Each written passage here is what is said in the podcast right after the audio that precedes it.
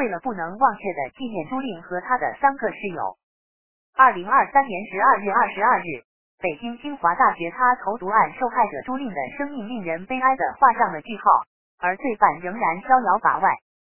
朱令案是那个时代的悲剧，也是中国前前社会最残酷的写照。其实，大多数的我们都是朱令。直到今天，司法公正在前嫌面前仍然只是一纸空文。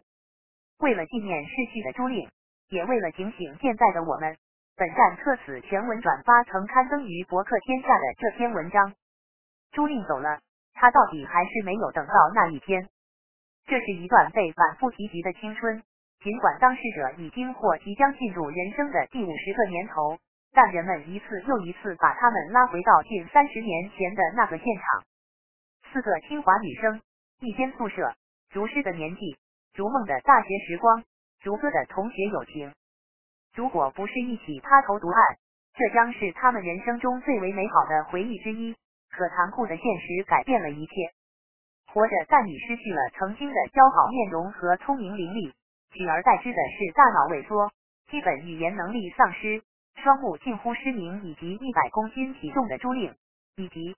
这些年来，则屡屡被强大的民间舆论所包围。他的三位室友，四人的青春镶嵌，在民意汹汹的时代里，伴随朱令案的每一次发酵，不断显影。每一个人都在竭力寻找真相，却从未离真相更进一步。笔者历时一个月，近距离接触朱令案中十几位知情者，为我们还原了多年前尘封时光中的焦急悲心。一九九二年九月的一天晚上。二十九位清华大学物化二班新生席地而坐在校园内荷塘边的草坪上，新生们开始自我介绍。这很可能是孙维和朱令第一次一起参与集体活动。这是看不清人脸的一页。来自北京的学生张立记得老师让每个人用家乡话介绍自己从哪里来。从内蒙古迁来北京多年的张立顺口说了句“呀挺的”，孙维立刻说这是骂人的话。这是孙维第一次在全班同学前亮相，孙维很耀眼。这是张丽对这位北京老乡的最初印象。那天晚上，张丽没有记住跟孙维同宿舍的另一位北京老乡朱令。在自我介绍前，物化二班学生在清华校园内的主楼广场举行了开学典礼。当天的校报记载，他们听一位新同学代表全校师生做了一场关于如何做好社会主义接班人的发言。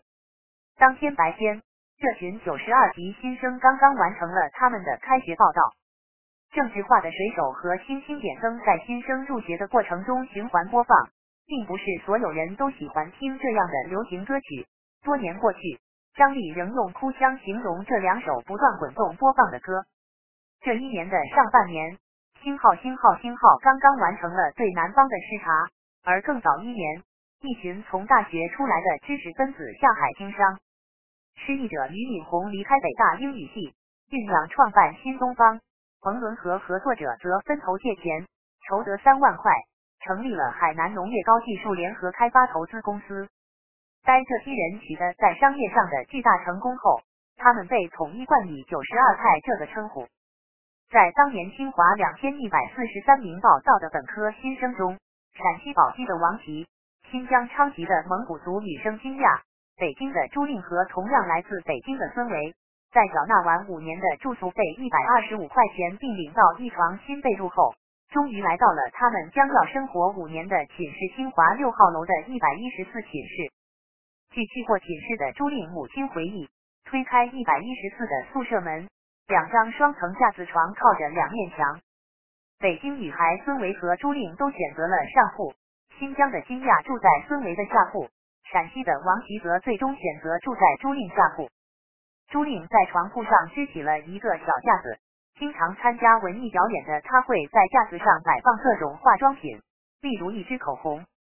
这间寝室靠窗的位置摆放着一张桌子，朱令有时会把他的水杯放在桌上。进门右手的长桌上摆放着寝室里四位姐妹使用的洗澡篮，朱令的隐形眼镜小盒则放在进门左手的公用架子的最上方。这间寝室的四位女生并不知道，她们将因这场汇聚而改变命运。在未成为室友之前，这四个女孩以各自的方式度过人生的花季。朱令和孙维出生于一九七三年，王琦和金亚要稍小一点儿，出生于一九七五年。接受采访时，朱令母亲朱明心解释，北京小孩上学卡的比较严，不到七岁不让上学，不像外地的孩子，可能早一两年就上学了。而这也成了朱令后来选择上清华而非北大的原因之一，因为自己感觉年龄偏大，朱令很难接受一九九零年代初期北大长达一年的学前军训。与父辈相比，文革对他们的影响可能并不深刻。他们的童年恰好处于一个国家拨乱反正、改革开放的转折时期，蒙冤者逐渐得到平反，人的价值与尊严重新受到重视，经济复苏，百废俱兴。放眼四顾，到处都充满了向上的力量和一种从头再来的豪情，这为他们成为那个时代的好学生铺下了底色。朱令在北京光明小学的同学王小丽，如今是帮助朱令基金会的志愿者之一。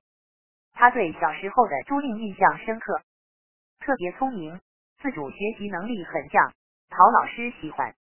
老师对别的同学以批评教育为主，但总是劝朱令多休息，多去玩。实际上，朱令学习不是特别用功，他效率高，该玩的时候就玩。王小丽说，小学时的朱令还当过班干部，但具体什么职位不记得了。在王小丽的记忆里。朱令数学成绩尤为突出，且游泳很好，还有证书。他还记得在一次手工作品展上，朱令做了一个日晷，跟故宫里的一样，可以根据太阳的光影变化来确定时间。这让同学们都觉得朱令不一般，他的想法比我们多。朱令的初中和高中都在北京汇文中学度过。朱令上大学时表现出来的多才多艺，也许与这段就学经历有关。这是中国最早的一所教会中学，始建于一八七一年，最初为美国基督教美以美会设立教堂时附设的蒙学馆。一九五二年被新成立的北京市人民政府接管，更名为市立第二十六中。在一批惠文老教友的努力下，一九八九年又重新恢复校名，并挂上了早期惠文的英文名牌 Peking Academy。这是一所带有浓厚西方现代教育理念的中学。素有重视全人教育的传统，校训上写着“好学近乎智，力行近乎仁，知耻近乎勇”，为北京大学原校长蔡元培所题写。朱令的姐姐吴军曾经也就读于这所学校，并以当年崇文区理科第一名的成绩考入北大物理系。和朱令一样，吴军在音乐上颇具天赋，且喜欢跳芭蕾舞，曾是北京大学校舞蹈队的主要成员。网上一篇名为《朱令家庭小传》的文章这样描述姐妹俩：姐姐更漂亮一点，妹妹身材高一点，两人各有千秋，都是人见人爱的女孩儿。至今我还记得当年到他们家玩，姐俩在一架钢琴上合奏的样子。当时演奏的曲子是《小猫小狗圆舞曲》，曲风诙谐幽默。那时他们一家人充满了欢笑，是令人神往的美满家庭。这个家庭在一九八九年春天被命运打开了一个缺口。正上大二的吴金在学校组织的一次野外游玩中，不幸坠崖身亡。那年朱令在读初三，这件事给了朱令很大打击。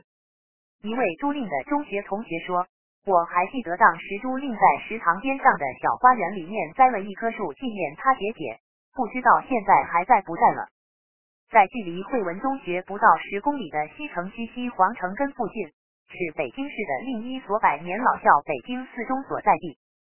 就在朱令失去姐姐的几个月后，孙维进入了这所学校的高中部。诗人北岛是这所学校的校友之一，他曾在《北京四中》一文中如此表达他时候对北京四中的憧憬：四中是北京乃至全国最好的中学之一，对我来说就像天堂那么遥远。这所学校之所以有名，还在于它在文革期间被称作“红墙子弟云集之权贵学校”，很多高官子弟都曾在此就读。孙维同样有着不错的家庭背景，父亲孙大武是民革中央委员，北京市地震局下属的某公司第一任法人代表；爷爷孙岳祺曾任中国国民党革命委员会副主席，是中国能源工业创办人和奠基人之一。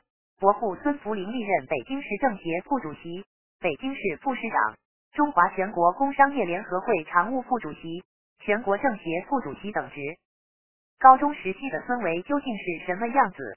由于缺乏确切的细节和描述，很难还原。一位自称是孙维邻居的网友，曾在天涯社区非常笼统的用三句话概括了他所知道的孙维：从小学习不错，北京四中毕业，考上清华大学。在这之前，还有一位自称是孙维高中同学的网友，用活泼开朗来形容那时的他。对孙维来讲，三年的高中生活有重要意义。他不仅从这里考上清华大学，还在这里遇到了后来的丈夫谢飞宇。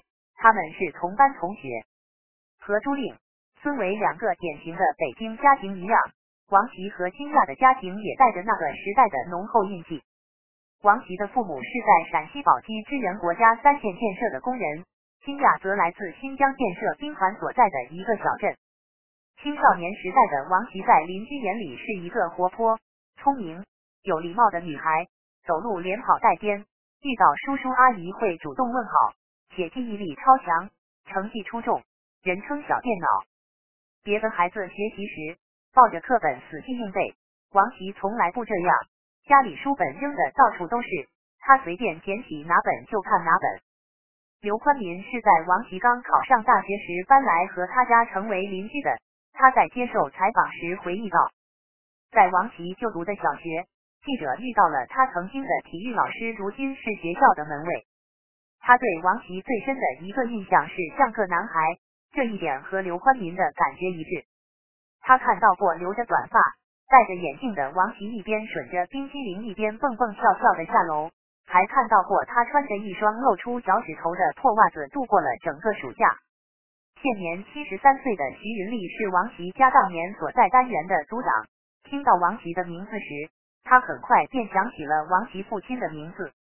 在他和另外几位老人的勾勒下，王琦一家人的情况开始浮于眼前。父亲来自山东，母亲来自河南，两人在支援宝鸡有色金属加工厂建设时认识并结婚，婚后育有二女。王琦和他姐姐姐姐一样，学习很好，性格偏静。后来考上了西安的一所大学。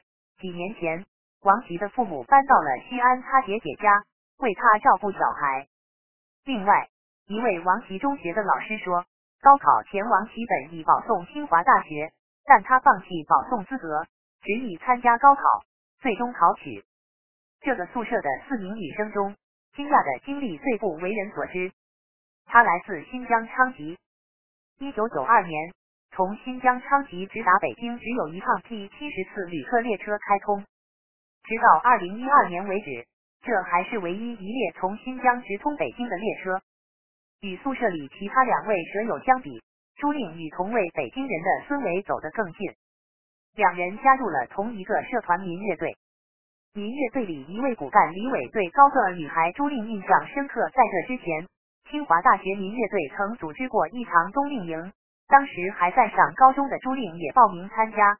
他填写的特长是古琴，当时学古琴的少，我们对他很有兴趣。李伟说。但是那一次，因为朱令高中老师说朱令水平不行，朱令自己赌气放弃了机会。这一次，朱令如愿以偿。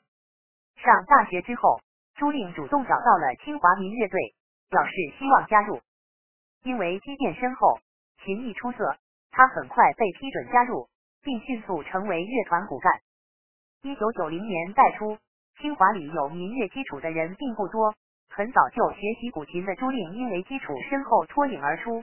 除了担任古琴独奏，还担任其他演出的乐器伴奏。老虎磨牙是清华民乐队的传统曲目。进入民乐队后，朱令从上一届学长们手中获得了这一合奏曲目中的一个角色，负责小塔。这是一种流行于西南少数民族的护基体鸣乐器。除了古琴和小塔，民乐队还派给了朱令新任务学中阮。朱令更愿意把时间投入到古琴学习上，而不是简单易学的中阮。但跟以往他做的事情一定要做好那样。两年后，在民乐队在一二九专场演出中，朱令已经成为民乐队的中阮首席。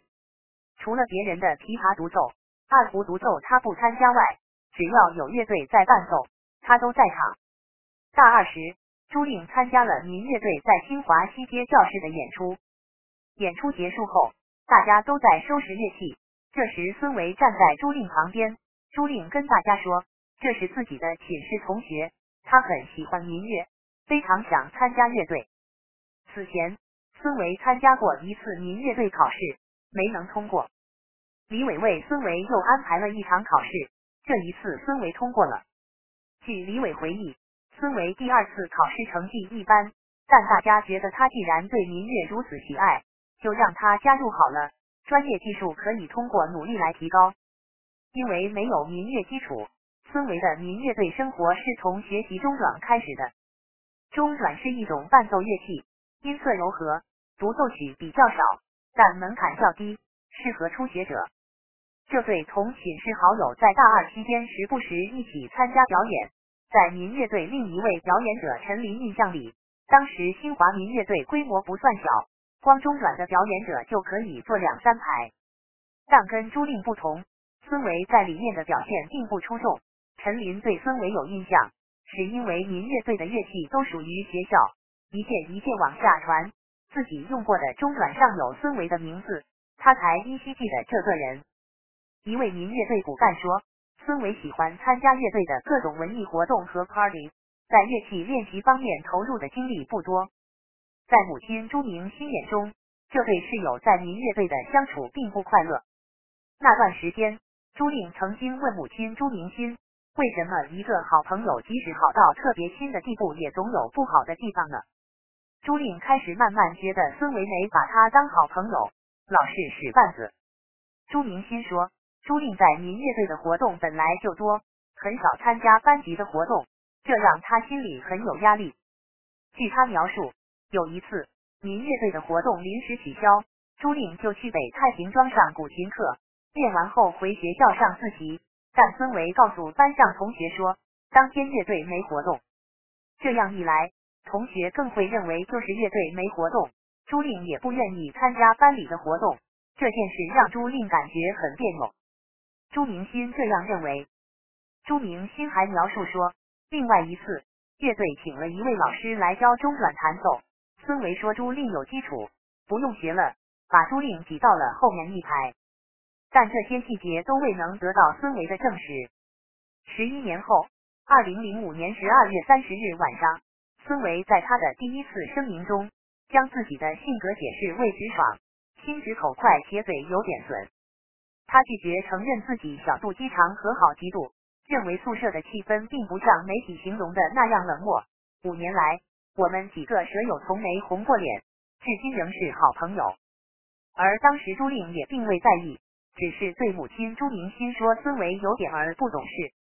一九九四年下半年，大三上半学期，孙维因为功课紧张退出了民乐队。孙维走，我一点印象都没有。李伟并不记得孙维是什么时候离开民乐队的。如果是骨干离开的话，我会知道。而且可能还要做些挽留工作。在这位民乐队负责人的印象里，在民乐队，这对室友似乎并没有表现出特别的亲密。多数时间，朱令对民乐队的记忆仍然是明亮和欢乐的。朱令曾经多次跟母亲提起自己对民乐队的感情，每天在食堂吃饭，碰到民乐队队员就挤在一起吃。朱令的爱情也收获于在民乐队期间。她的男友是比她大三岁的学长，《老虎磨牙》这出节目里的老老虎。一九九零年代，位于西大操场西南的音乐室是清华民乐队的活动地点。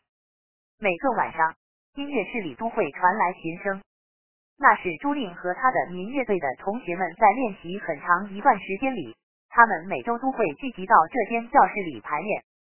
草坪上还活跃着另外一支音乐力量。日后风靡校园的水木年华主唱李健是清华校园流行音乐派的代表，这是与民乐队完全不同的一支力量。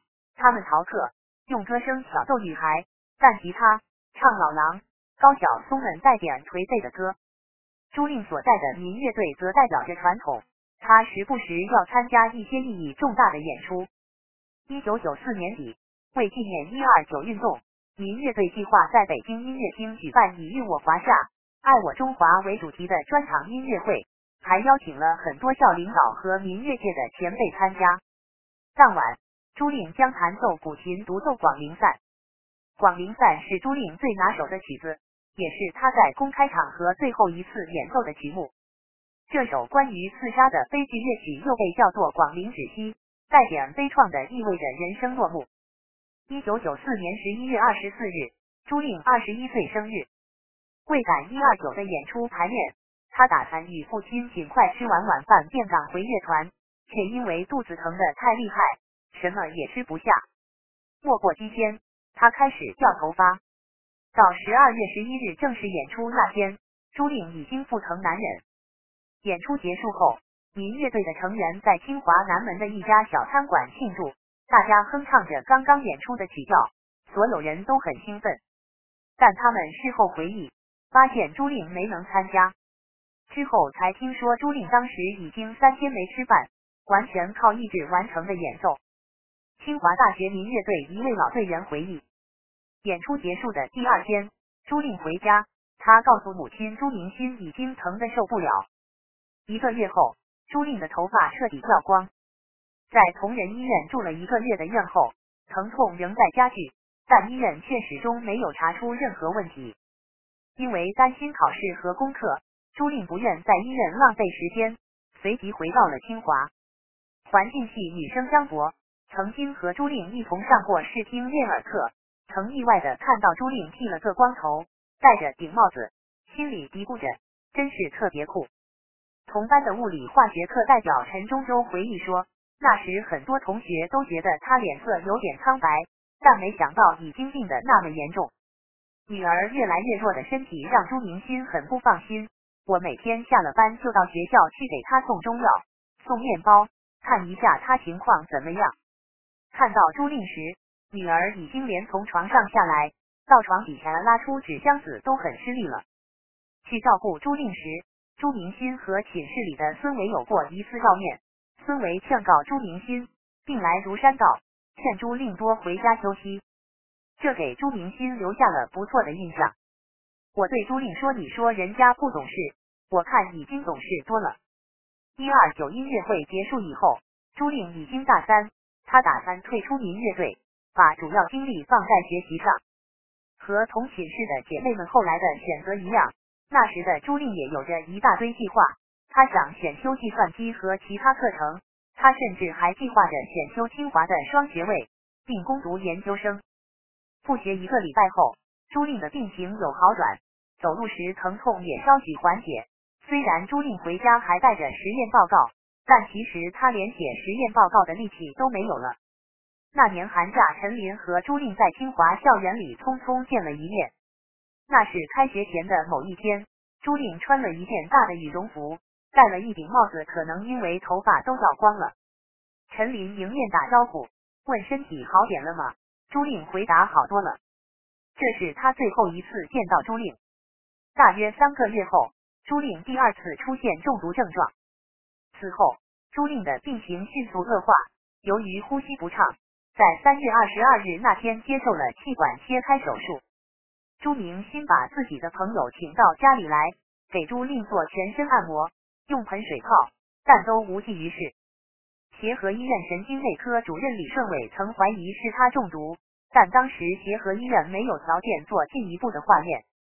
朱令的获救最终得益于当时兴起的互联网，在今天看来十分平常的网络诊断，当年的媒体报道却称之为神奇。南方周末在报道此事时用的标题是“神奇的网上救助”。一九九五年，电脑、网络对于国人来说都是陌生的。甚至连 Internet 一词也没有确定的翻译，直到后来才定义为音色网。国内只有北大、清华和中科院连了网。朱令中学同学贝志成和他的同学蔡全清利用北大力学系机房的电脑连入 Internet，为朱令发出求救信。在随后的十多天里，贝志成等人共收到来自世界各地的一千多封 email，大量的英文信涌来，让贝志成等人措手不及。他和他的同学在北大发动二三十名同学义务翻译邮件。之后，几位朱令的接近者之间的矛盾也因网上会诊而生。孙维曾提到，一九九五年四月底，北大的一名同学来到一百一十四宿舍，告诉他们朱令可能为他中毒。他们收到太多的电邮回信，希望可以帮忙翻译。孙维和另外两名同班同学马上去报告了系领导，并和其他几位女生连夜翻译。然而，连夜翻译的说法被废置成驳斥。请问你们何时翻译过？我和我的同学一个字也没看见。最后。我的同学再次去时，一位男同学勉强收下了部分邮件打印稿。费志成的北大同学曾找到物化二班的团支书薛刚，希望他发动班里同学帮助翻译。费志成称，此后他每次催要都得不到任何翻译的结果。薛刚解释说，他们并没有打印稿，而是自己去北大取回存有电邮的磁盘，使用实验室的电脑打印后。由包括孙维在内的班里同学连夜翻译。第二天，所有的翻译和分析结果全数由系领导转交协和医院。系领导是物化二班与协和医院所有联系的中间渠道。四月二十八日，在也等不及协和医院做出回应的朱令家属，拿着互联网传回的援助信息，将自己收集的朱令的皮肤、指甲以及血、尿、脑脊髓液等样品。一起送往北京职业病防治所，终于确诊是他中毒，但为时已晚。此前充满朝气的朱令已经不复存在，取而代之的是一个瘦弱的、浑身插满管子、陷入深度昏迷的朱令。一九九七年六月三十日，清华大学九十二级毕业典礼，天下起小雨，物化系的三十一人中，共有二十八人在那一天领到了毕业证书和学位证书。在这张不完整的名单中，除了因病休学的张丽外，另外两名缺席者分别是一百一十四寝室的朱令和孙维。深中他读的朱令已经无法毕业，而孙维在毕业前夕被确定为向朱令投毒的犯罪嫌疑人。四月二日被北京市公安十四处以了解情况为由从实验室带走，讯问了八小时。此后，清华以被公安调查为由，拒绝发放孙维的毕业证书。毕业典礼当晚，中央电视台在清华大礼堂前举办了一场盛大的音乐演出。一位当天参加那场晚会的学生在水木清华 BBS 上留下了这样一段记述：到了正式演出那晚，大礼堂前草坪上是人山人海，大家都坐在草坪上。演出以大礼堂为背景，中央台直播。因为是庆祝香港回归，所选的歌曲大多是激昂奋进的。我记得有刘德华的《中国人》，罗大佑的《东方之珠》，张明敏的《我的中国心》，毛宁、杨红莹的《三百六十五天》，屠洪刚的《霸王别姬》，群星的《一千九百九十七永恒的爱》。当晚演出，这片朱令、孙维、陈琳、李健都曾演出过的草坪被踩坏了。由于身体原因，正躺在医院里的张丽没有参加这场晚会。他说，当时自己正处于人生最低谷。不想见人。毕业典礼那天的小雨教着这些年轻人，五年同窗后，他们即将踏上各自全新的人生旅程。一千九百九十二级物化班是物化专业最后一届五年制本科生班。当时出国很时髦，九十二物化的大多数同学都出国了。只要是出国的，基本就没打算回来。张丽说。当年球场上踢前锋的女孩金亚，在清华读完博士后也去了日本。毕业后，寝室姐妹王琦和同班同学潘峰举行了婚礼，并共同进入基金行业。多年后，潘峰在基金界一战成名，成为清华物化系进入金融界的典范，被师弟师妹膜拜。潘峰常叫上张丽一起去探望朱令。张丽说，大学时期的帅小伙儿潘峰现在憔悴了。有点驼背，头发也少了。二零零三年，张丽也离开了清华，用他自己的话说，干起了个体户。他最后一次见王琦是二零零二年，最后一次见金亚是他在清华读博时，最后一次见孙维则是在更早的一九九八年。之后，关于他们的现状再也没听谁说起过。到了今天，很多人收获了成功的事业，美满的家庭。但他们中曾经的一人一百一十四寝室的朱令却与这些永远无缘，因他中毒损伤的不可逆转性，即便多年以后，朱令的智力、视觉、机体和语言功能都没有得到恢复，留下永久的严重后遗症。目前，朱令的生活仍然无法自理，智力只相当于七岁的儿童。对这个曾经优秀的北京女孩来说，她的人生被定格在一九九五年；而对一百一十四宿舍的另外三位女生来说，这也成为他们死后再也未能摆脱的阴影。毕业后的孙维，正如缺席当年的毕业典礼一样，也缺席了这个班级里本就少有的几次小聚会。没有人公开提起他一九九七年后的生活。关于他毕业后的经历，网上流传了多个版本。有人说他一九九七年因被列为租赁案件嫌疑人，所以出国未果，后与一名海归结婚。也有人说她嫁给了一个美国人，已经出国并获得绿卡。还有人声称她在二零零三年前后就职于诺基亚中国有限公司，后辞职离开。但这些都只是坊间的传闻。这些年，孙维消失了。二零零五年十一月三十日，一则题为“天妒红颜，十年前的清华女生被毒事件”的帖子在天涯社区引起反响。帖子描述了朱令中毒的旧事。并指指孙维是投毒者。多年前的事件再次激起波澜，朱令和孙维的名字也重新回到舆论焦点。那一年，时值中国互联网发展的又一个春天。百度在纳斯达克上市，微软 MSN，谷歌登陆中国，土豆、豆瓣、赶集等 Web 二点零网站开始崭露头角。在那个没有微博、微信的年代，BBS 是公共讨论的最主要平台。每天同时在线人数超过数十万人的天涯社区，成为最具影响的公共空间之一。据中国互联网络信息中心数据，截至二零零五年六月三十日，中国网民首次突破一亿，宽带用户数也首次超过网民用户的一半。网民数量的激增及网络形态的不断升级，深刻的改变了传统的媒体生态。芙蓉姐姐、流氓燕。天仙妹妹等最早的一批网络红人应时而生。这一次，在面对互联网上众多质疑时，孙维决定为自己辩护。他在天涯社区的天涯杂谈板块以 ID 孙维声明发表了一份声明。声明中，他表示自己曾在1997年到1998年前后多次要求公安对自己进行测谎，均因各种原因未能如愿。孙维声明发表后。有几位物化二班的同学迅速用真名或化名在回帖中发言支持孙维。有网友发现，最快的签字帖子在孙维发表声明后四分钟之内贴出。他绝不是大部分人印象或想象中的高干子弟。一位名叫太阳正晚的网友说，这个 ID 自称是孙维的清华大学同学。物化二班原团支书薛刚也中途参与了进来，亮明自己的身份后。他对孙维及整个班级成员表达了自己的信任。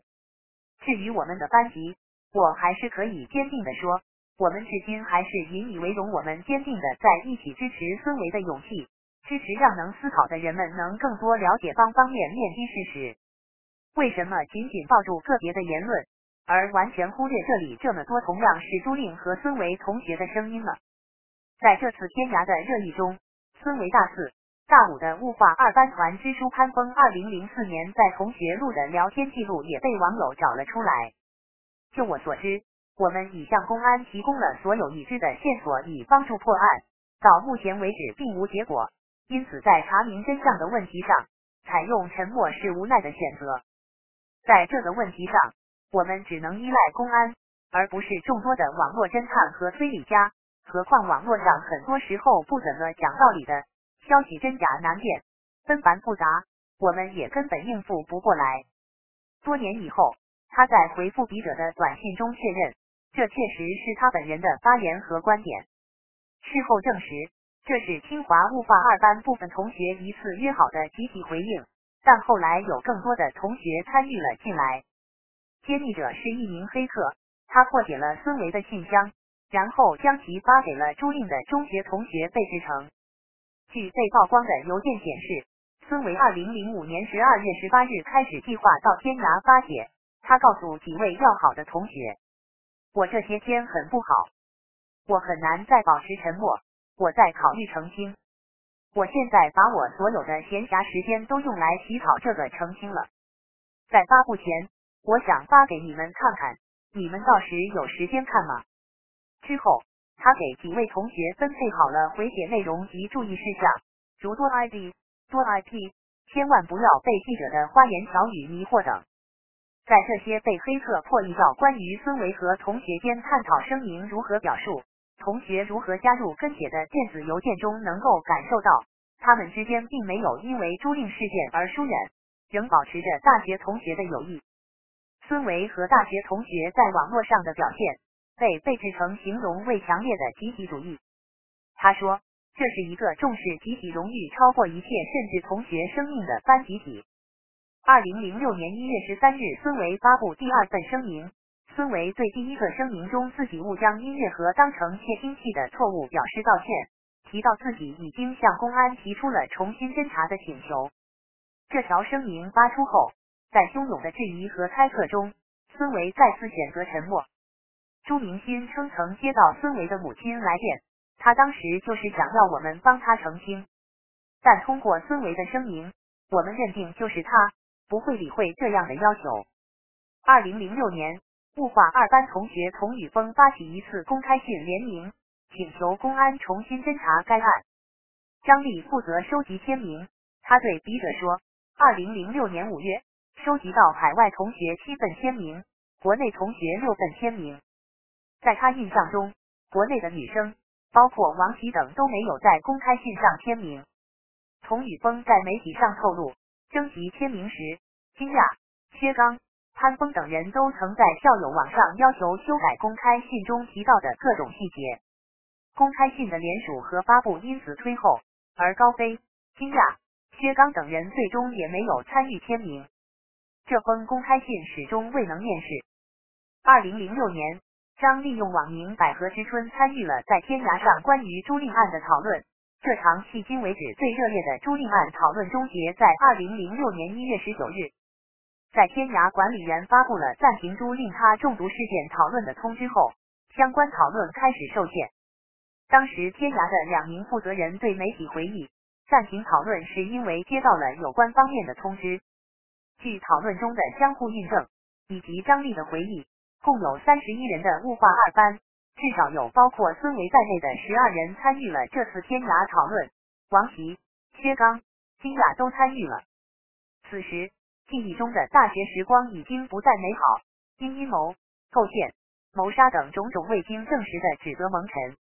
这一年，当初另案的讨论在天涯网上分外喧嚣之时，孙维和家人答应了凤凰卫视鲁豫有约栏目的邀约。凤凰卫视的工作人员近日在接受《三联生活周刊》采访时称，当年他们通过孙维声明的 ID 联系上了孙维哥哥，在一家咖啡馆里，孙维的哥哥诉说了家庭受到的困扰，几乎无法继续生活，即便搬家换电话，仍然不断被骚扰，半夜被打电话，家里半夜被塞进信。经过几次前期接触后。孙维在人民大学附近的鲁豫有约办公室和节目组见了一面。据在场的人员回忆，孙维给他们的第一印象是瘦小，跟网络上贴出的微胖照片很不一样。他身穿灰白色上衣、深色裤子，没有化妆，跟着哥哥进来，感觉非常瘦小，以致我怀疑网络上他的照片是不是真的。这次见面持续了三个小时。孙维再次强调了他以及家庭受到的骚扰和冤屈，他气场很强，讲述时语速很快，也很平静。我记得他说，很多人打电话去他爸爸的办公室，以至于他爸爸为了躲避铃声躲到椅子下面。他自己也有几次试图自杀，有一次因公出差到了一个海边，他就想跳海死了。他很详细的描述了海滩的氛围。他如何在海边徘徊？一位凤凰工作人员接受采访时说：“但这期节目最终并没有录制。”二零零六年，在接受青年周末采访时，鲁豫有约执行制片人曹志雄透露，孙维不接受采访是担心这种情况下出来说话会与网上形成一种因果关系，你逼我，我就出来说话，那你逼我不就有成效了吗？而与之相伴随的。是网上几乎一边倒的舆论压力，这甚至波及到了凤凰卫视的工作人员。在孙维要上鲁豫有约的消息传出去之后，他们中有人收到大量电邮、电话、短信，持续不断，言之凿凿的称孙维就是凶手。你会感到一种很像的诉求扑面而来，这股力量是很吓人的。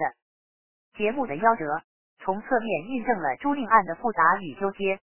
一方面是民意汹汹，一方面是举证机构保持沉默，案情由此更显得云雾重重。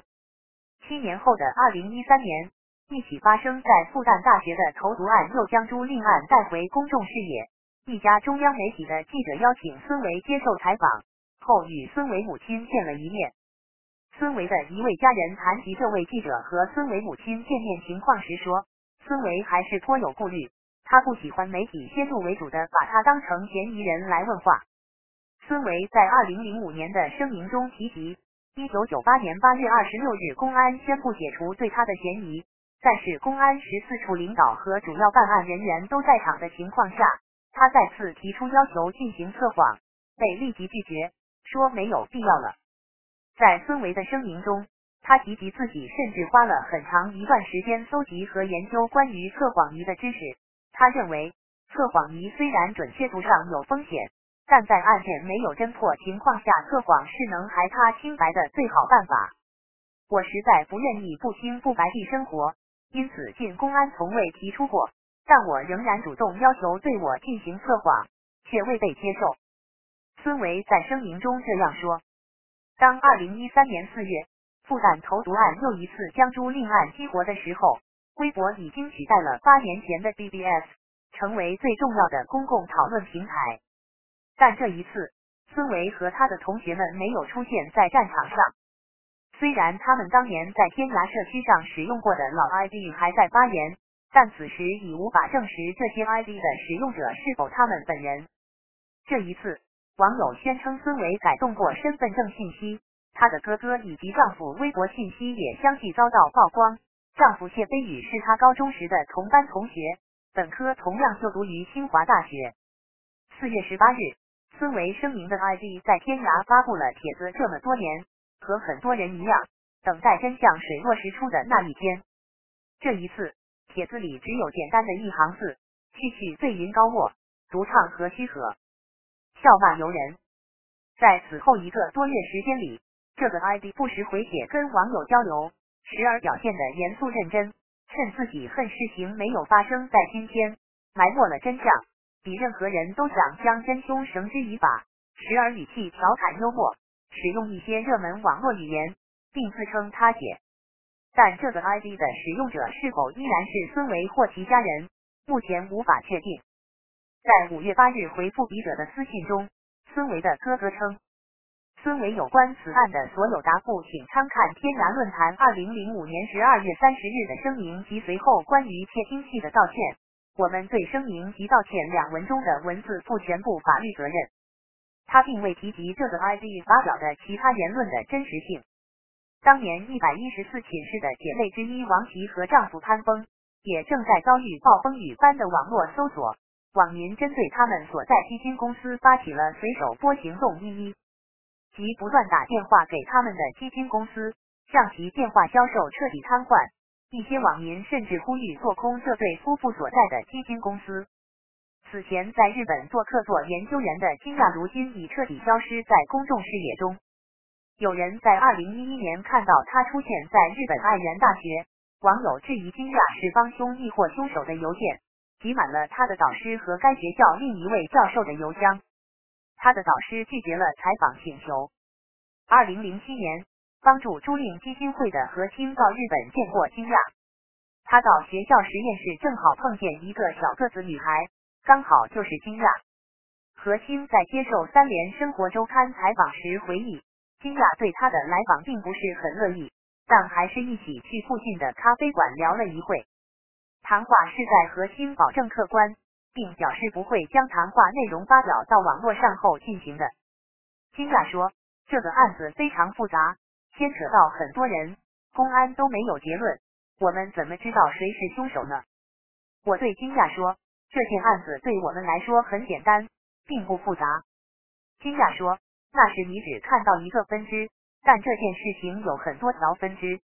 他用手指在桌上画了棵树的形状。最后，金亚说，公安有我们所有的问题记录，我们在每页上都有签名。当有人再来问我这案件时，我告诉他们去跟公安谈。如果公安要重审这个案件，我很乐意自己买机票飞回北京协助调查。这么多年过去，物化二班从没有举行过集体聚会，只是还在北京的男生会偶尔组织一场。在广州工作的潘峰偶尔会赶来参加。张丽记得聚会期间，大家有时会提起朱令，聊到他现在的身体情况。在聚会时，大家曾试过帮朱令找医生，当时考虑找中医，后来觉得不靠谱，就放弃了。基本每次聊都是一带而过，因为多说无益，又能怎么办呢？张丽说。另一个生活被朱令案紧紧缠绕的是她曾经的男朋友。他至今工作在清华校园。这些年来，他拒绝了所有媒体的采访。在互联网上，围观者强烈指责他弃朱令而去，在案情上也从不公开发声。但这种指责并不公允。据李伟和古琴老师介绍，在朱令中毒后很长一段时间里，他和朱令的家人一直轮班照顾他。李伟说，当时他们的关系也仅是朋友。从这一点来看，我们觉得他已经做得很好了。在结婚后，他和夫人一直热心于帮助朱令基金会事务。一百一十四寝室四姐妹自从毕业后就再也没有聚到一起，他们错过了若干次机会。在孙维第一次声明中，他说自己曾两次提出跟朱令家人沟通，但都被公安拒绝。朱明新并不认可孙维的说法，他说：“我一直想和孙家沟通。”毕业之后，王琦只有一次跟朱明新提及希望到北京看看这位生病的昔日室友，但这个希望并未实现。她的丈夫潘峰则是去朱令家次数最多的人。王琦告诉记者，他正在向警方提出信息公开申请。潘峰也说，这件事最缺的是透明。透明的最好办法也是警方对当年办案的信息公开。对网络上的指责，朱令的这些大学同学表示无奈。所有被网民怀疑跟朱令投毒者有关联的人都被网络搜索过千百次，他们的名字、身份证号、车牌、人生履历都被人一遍遍翻出来。现在，潘峰仍坚持2005年自己所持的观点。他对本刊记者说。故意散布谎言或不真实信息，这不能完全用偏见来概括。用正义的名义做事，更具欺骗性。显然，这代表了他对网络的态度。朱令的家位于南三环一个一九九零年代的小区。笔者到访的当天，七八个记者正在采访朱令的父亲吴承之。他坐在沙发上，握着遥控器。面前的电视机正在不断播放2007年央视《东方时空》纪录片《朱令的十二年》，这是央视一个团队历经一年多拍摄的朱令中毒后到2007年间的生活情况。影片比较重要的地方，吴承之就按暂停，对在场的记者讲解。节目中播出了清华女生朱令刚入校的样子，在层叠的山峦的背景里，朱令一身深蓝的夹克，一条黑色的裤子。孙维则身着艳丽的橙色夹克和蓝色裤子。照片中，两位女生就像美丽的公主。在这一系列照片中，还有这样一张：孙维和朱令戴着墨镜，朱令抬着孙维的一条腿，另一位同学拖着孙维的一只手臂，两人面带笑容。另一张照片中，朱令牵着孙维的手，两人眼睛朝下看，应该在看路。朱令摘下了墨镜，露出带着鹰肥的脸。嘴角上扬，张丽对同班两位女孩的青春照片也记忆深刻。坐在地铁站附近的茶馆里，她立刻回忆出他们的样子。照片很土，你看，孙维身上的夹克明显比他大一号。现实中，他们比照片上的更好看。在当年为数不多的照片里，他们常会像姐妹一样紧紧搂抱。不知道孙维有没有想到？这位至少和他拍过两次合影的大学室友朱令，会和他此后的一生紧密的缠绕到一起。现在，朱令已经失去了照片里的青春面容和姣好的身材，他的体重达到一百公斤，因中毒全身瘫痪，随之而来的是大脑萎缩，双目近乎失明，基本语言能力丧失，生活全靠年迈的父母照顾。照片上的另一位女生孙维，一度被作为朱令中毒案中的嫌疑人审讯，尽管警方一再宣布解除了对他的嫌疑，但他如今仍被搜索、诠释和指责。没有人能在现实空间中找到他。五月二十四日晚上，孙维声明这个 ID 再次发言，无从了解这个 ID 此刻的使用者是否孙维。该 ID 以孙维的口吻表达了跟他的反对者同样的担心：司法不独立，重审不过是用伪证证明我是凶手而已。张丽已经多年没有回清华看看了，如果他回去，也许会怅然若失。他们曾经生活的印记已荡然无存。一九九二年，朱令所在的宿舍六号楼后来被推倒、拆毁，铁皮围着的高墙上头有一棵树冒出头来，树顶的枝叶全被砍去，只剩光秃秃的树干和大枝丫。付朱令十二年视频，时刻新闻编辑播报。